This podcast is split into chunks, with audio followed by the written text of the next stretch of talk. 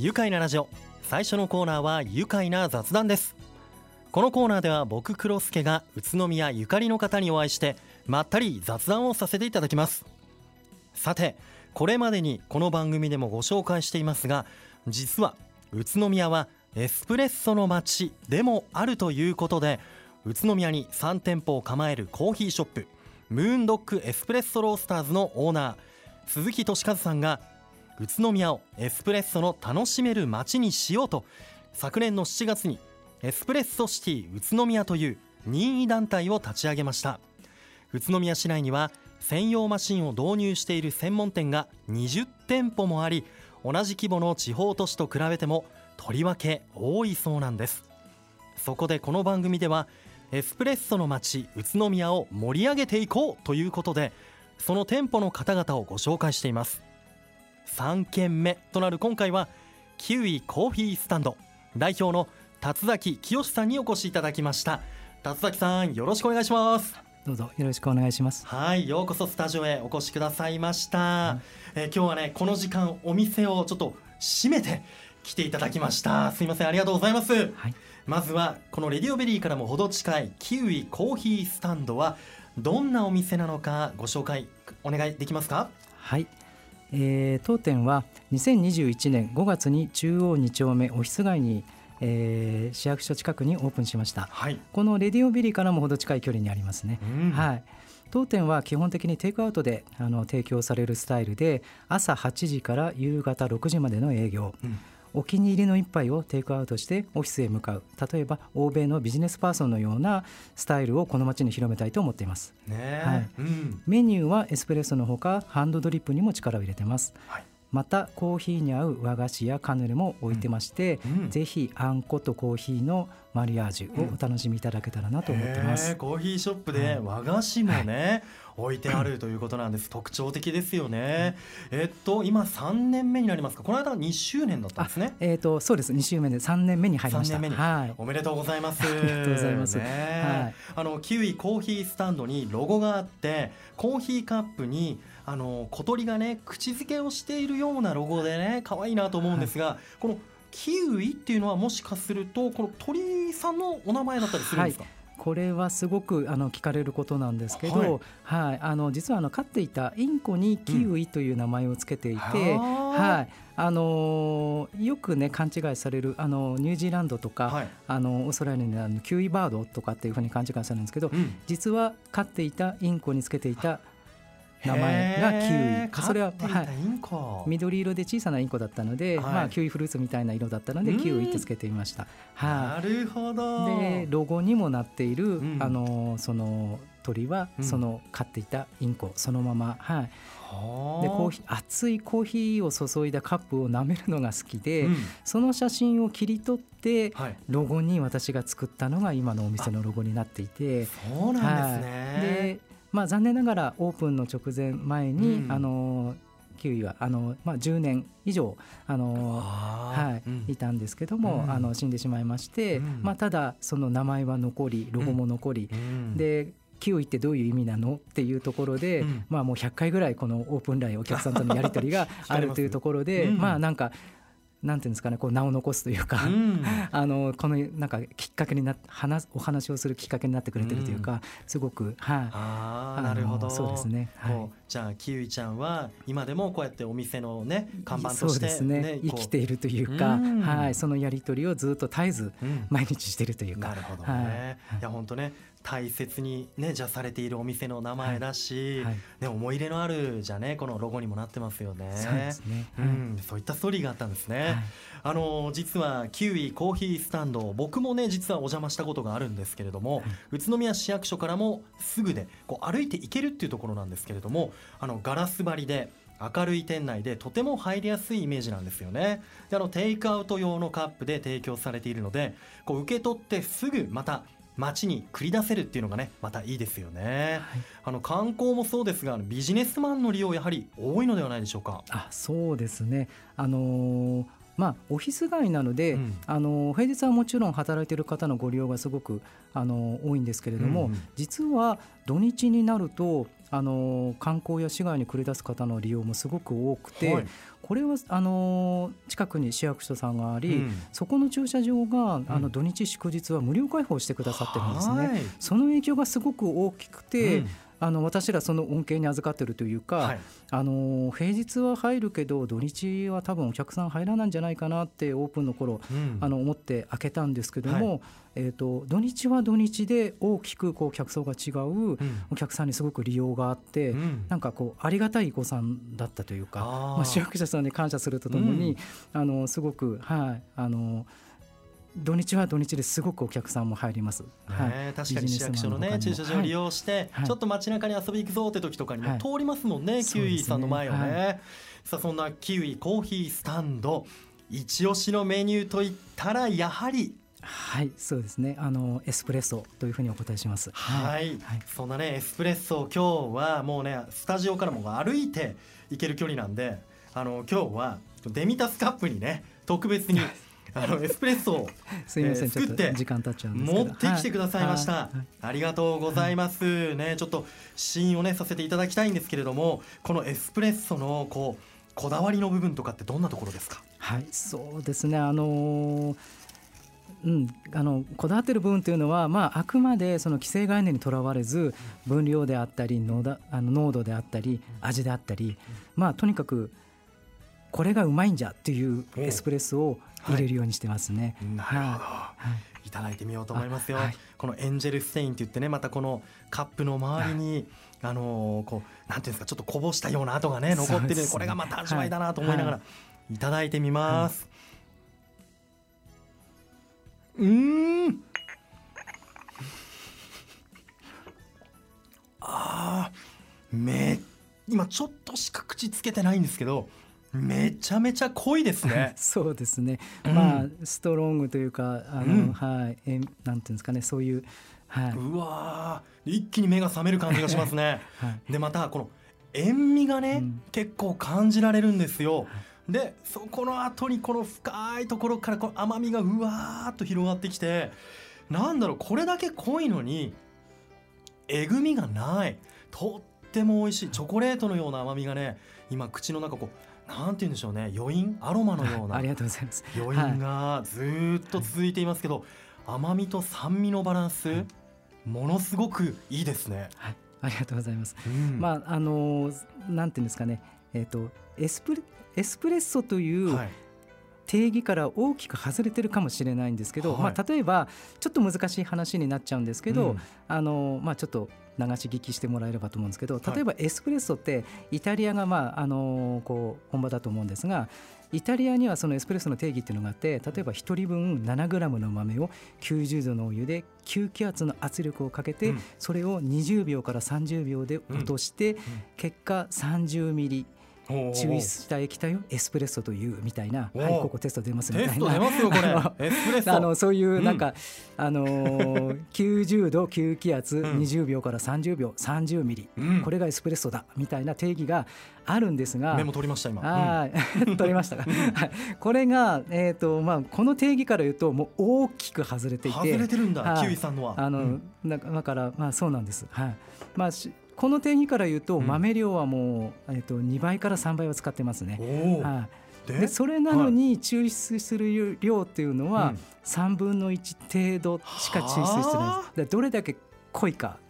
で、うん、ドロッとしてますもんね。それがいいか悪いか別にして、まあ、私らはそうしていて、はい、でちょっと田崎さん一言よろしいでしょうか、はい、めっちゃコスパ悪いですね。すっごいコスパ悪いんです。だから あの贅沢な飲み物と思ってもらえたら、はい、あのありがたいですね。いやそれもその原価に対する利益っていうのがすごく少ない。飲み物かもしれないです。ただこれがうまいんじゃこれだっていうこれがうちのエスプレッソだっていうふうに出してますね。本当美味しい。僕本人も一口しかいただいてないですけど、もうなんかコーヒーもうコーヒーね、はい、を一杯飲み干したかのような満足感、い、ま、だに口の中で広がるアロマ感、はい、ありがとうございますめちゃくちゃ美味しいですね。いやいやもう本当にエスプレッソのこだわり聞いたら多分達崎さんまだまだ止まらないんだろうなそうですね。なんかまああのまあ、言い過ぎるとなんかこうネタバレというか、はい、あのあれなんですけども、ええ、まあ、例えばその今あのエスプレッソを入れてるそのブレンドの配合に関しても、はい。うん、配合割合っていうのは詳しく、ね、あの企業秘密なんで言えないですけど、うんうん、まあ、例えば使ってる豆がブラジル、タンザニアエチオピアベトナムなんかを使ってたりするんですけど、はい、まあ専門家というかコーヒーの詳しい方なら多分今の国名を聞くとうんと思うかもしれないんですけど、うんはい、コーヒー豆って、うん、まあ簡単に大きく分けるとアラビカ種とあのロブスタ種というふうな2種類ありまして、うん。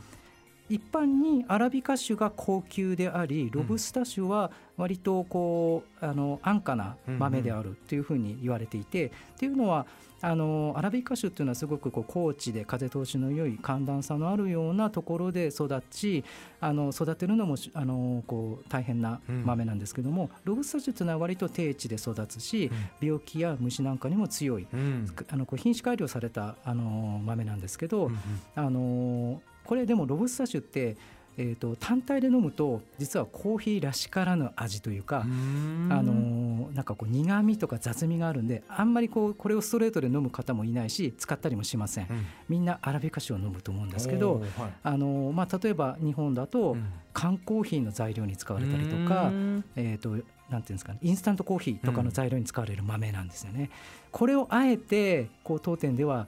あのエスプレッソのブレンド配合としてちょっと少量入れちゃ入れちゃってるっていうか、うん、入れたりしてこれは個性を出すために、はい、でも不思議なことに、うん、はい、あのブレンド配合っていうのはあの不思議なことになんかそのそれを入れることによりアラビカ種の他の豆のいい部分っていうのをこう相乗効果というのが生まれて引き出してくれたりとかするんですね。なるほどね、まあ言うなればなんかこう味の素的な、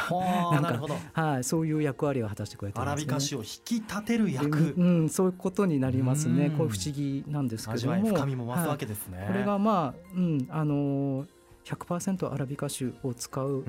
お店とこう差別化というか、当店の味を出したくなんかそういう工夫をしたりとかはい、してますかね。はい、ねでそれがもうキウイさんのまあ個性でもあるね。それぞれ宇都宮にあるエスプレッソ店では皆さん個性があって、はい、うちの個性はこれだ。これがうまいんじゃというね、はい、ことを教えていただきました。いや、後半もじっくりお話聞かせていただきたいと思います、はい、一旦ここでブレイクしましょう愉快な雑談。今日のゲストは宇都宮市中央にお店があります。キウイコーヒースタンド代表の辰崎清さんです。改めましてよろしくお願いいたします。よろしくお願いします。いや今ねお店でも出しているという和菓子もね実は今日お持ちいただいていてこの和菓子に2種類あるんですが金つばと田舎まんじゅうということでね。いや辰崎さん、はい、今プライマルスクリームを聞きながらこのねエスプレッソとともに金つばいただきましたが何このもっちりとした食感ともう優しい甘さのあんこ、あんことコーヒーってこんなにも合うんですね。そうですね、うん、あのー、まああの今あの食べていただいた金つばは、こうもち粉を使用した皮で、まあこうもちもちした感じですね。でちょっとこうこれはあのなんですかね。あのその作ってくださってる静岡の、あの和菓子店の静岡の？はい。あのこだわりなんですかね。こうちょっと塩味も感じるような、あのあんこですね。いやなんかね、あんことコーヒーの組み合わせってあのこうまったりとね舌の上に残っているあんこの甘さにこのコーヒーのまた苦味っていうのがビターな感じがぴったりで本当あのもう一口っていうふうにねこの和菓子に金つばにこう手が伸びるっていうね。い。やこれはすごい。なかなかコーヒーショップであんこを使った商品出してるとこってないですよね。あのなんですかね、うん、あの実はだから昔からコーヒーとあんこの組み合わせっていうのは僕好きでやってたんですね、うん、とところがあの来るお客さんとちょっと話してて、うん、あの実は僕だけじゃなくてお客さんも和菓子とコーヒーを合わせるのがあの好きなんだっていう人がすごく多くてえじゃあなんでコーヒー屋さんに和菓子置かないんだろうってこう思ったんですね。そはい、そこから、うん、まああのじゃあ置いちゃえと、じゃあコーヒー屋だけど和菓子屋置いちゃえっていうところで置き始めちゃったんですね。はい、でまああのまあたまたま私あの知り合いで静岡のあの老舗の和菓子会社で知り合いがいて、でこう相談して。味と見た目、あのの良いこの2つ、あの金つばと一口サイズの金つばと、うえ一口サイズの田舎まんじゅうを置くことにしました。い、やなるほどね。いや結構辰崎さんって、まあ、エスプレッソのねこう分量とか作り方もそうだけど結構今までの壁をぶち壊していくタイプですよね。ね。まあ、だから、まあ、コーヒーラバーはあんこ好きっていうのはすごく自負があります、ね、いや、はい、本当美味しいですよ、はい、そしてこのコスパの悪いと言われているエスプレッソは1杯440円、はい、はい、そして今いただいた金つばは1個95円で、はい、えー、そして田舎まんじゅうも95円で。やっていらっしゃるということでね、はい、もう利益率相当低いんじゃないかなと。思ってしまうんですけど。まあうんそうですね、ね、楽しんでもらいたいというね、気持ちの表れなんでしょうか、えー、そんな辰崎さんご出身はどちらになりますか？はい、あのー、出身は那須塩原市になります。うん、県北エリアですね。はいはい、あのキウイコーヒースタンドを始める前というのは、またどんなお仕事をしていらっしゃったんでしょうか？はい、あの実は東京で演劇とかお芝居、舞台関係の仕事をしてました。はあ、え。例えばあれですか？なんかこう舞台演出みたいな、うん、えーと、最初に東京に行って初めその舞台関係の仕事ずっと舞台関係の仕事ではあったんですけど、はい、最初にやったのはあの照明スタッフですね。照明さんでした。はい、はい、で宇都宮に来る直前は、あの舞台制作を支援している会社に所属してましたね。へえ、はい、そうだったんですね。はい、いや確かにエンタメの世界にいらっしゃったというとなんかちょっと納得するようなところがありますよね。裏方ですから。いや、あのさっきもね、あのこの間最終回を迎えたテレビドラマ波を聞いてくれのね、はいはい、それ言いますか。ロケ地がここのスタジオだったんですけど、ちょっとスタジオ見学したいということでね。打ち合わせよりもそっちごめんなさい。あの写真撮りたい撮りたいって言ってちょっと案内してもらっちゃいました。すいません。ね、いや興奮していらっしゃいました。ね。ドラマもファンだったということで、ねそんな辰崎さんはえなぜエスプレッソ屋さんを開こうと思ったんでしょうか？はい。まあ、エスプレッソ屋さんといいますかあのコーヒースタンドがやりたくて、うん、っていうのはこうあのお客さんとこう対話するのが好きで、はい、あのコーヒースタンドがぜひやりたかったんですね。これはもう、うんこうテーブル席のあるようなお店だとその対話っていうところがちょっと違うと思うので、うん、コーヒースタンドがやりたい。ただコーヒースタンドというと、うん、でもやっぱりこうなんていうんですかねセンターにこうドーンとエスプレッソマシンがかっこよくあるイメージじゃないですか。はい、でまあ、開業するにあたりエスプレッソマシンというのはもう当然頭の中にあって厨房機器のリストのトップにはエスプレッソマシンを何にするか、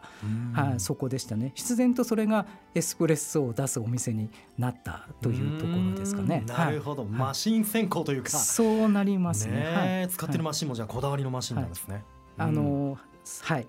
うん、はいなります、はい、なるほど、はい、いやそれがまたカウンターにね見えたりして、はい、とてもかっこいいんですよね、あのでもまあねエスプレッソのお店を開いたのがこの宇都宮ということでこれどうして宇都宮でやりたいと？はい。そうですね。あのー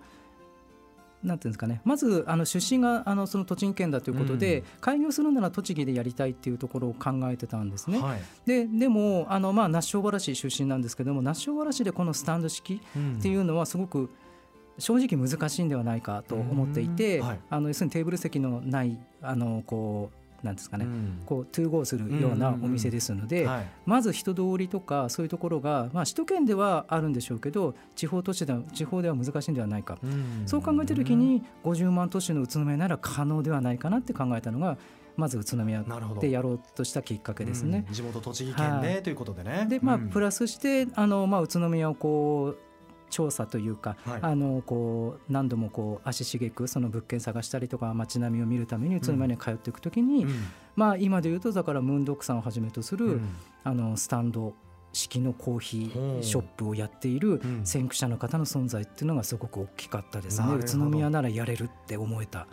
ところですかね、思えたきっかけになったわけですね。はい。はい、ね。なるほど。それでオープンして今3年目ということでね、もうすっかりとこの宇都宮の中心市街地にもこう馴染んでいらっしゃるねキウイさんですけど。あの宇都宮のこの街もう好きなところとかって改めて聞いてもいいですか？そうですね。宇都宮はあのまあ、よくお客さんとも話すんですけどちょうどいい街って、うん、あの思っていて、はい、はい、あのまあ、そんな言葉がマッチする街というか、あのよくあのその転入しているこう同じような境遇にあるお客さんと話していて、うん、まあ、例えばこう道道をこう歩く人も多すぎず、うん、でも少なすぎずあとこう使用施設とかショッピングモールなんかも混みすぎず適度に人がいる、田舎なんだけど閑散とはしてないみたいな、はい、あと観光庁とかあの商店街。あと、えーと、街の観光とか全てがコンパクトで徒歩で歩いていけるような距離感にある、はい、あと私なんか東京で仕事してました、でこういう首都圏からの距離感っていうのが絶妙に良くて、あのなんていうんですかね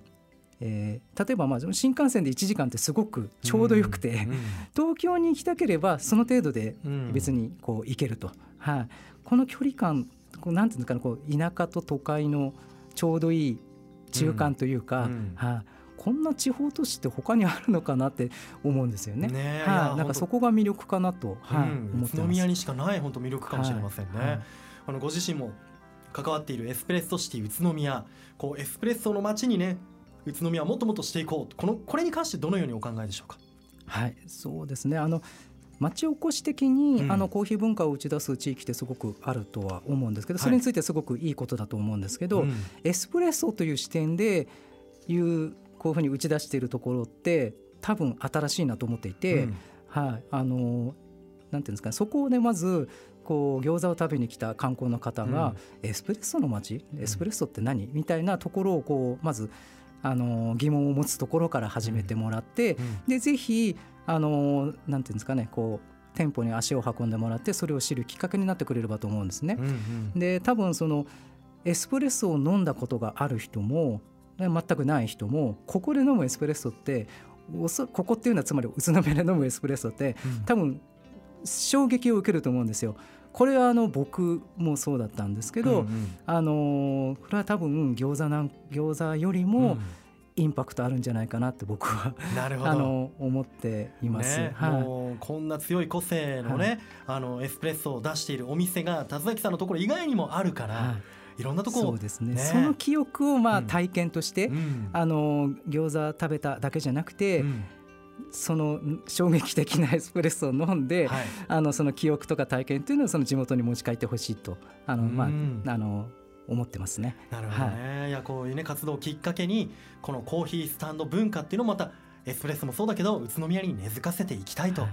いうところなんでしょうね。いや、ほんとね、個性あふれるお店たくさんありますから、お店ごとのその個性、味わいの違いももう楽しんでもうね先ほどお話の中にも宇都宮コンパクトにまとまってるっていうことなんでコーヒーカップを片手にね街歩き楽しみたいですよね。はい。さあね、ということで9位コーヒースタンド、まあ、朝9朝8時ですね、はい、8時から営業しているということで、はい、まあ、あの出勤途中に寄ったりとか、はい、ね、コーヒー片手に出勤したらもう本当一日いい気分でお仕事できそうですよね、はい、えー、キウイコーヒースタンドお店宇都宮市の中央にあります。宇都宮市役所の正面入り口側シンボルロード沿いにあるビルの1階にありますよ。営業時間通常朝8時から午後6時まで。定休日は月曜日。第2第4火曜日となっています。ぜひ皆さん足を運んでみてください。さあそれでは最後にこのワードで一緒に締めましょう。いきますよ、はい、せーのエスプレッソで愉快だ宇都宮。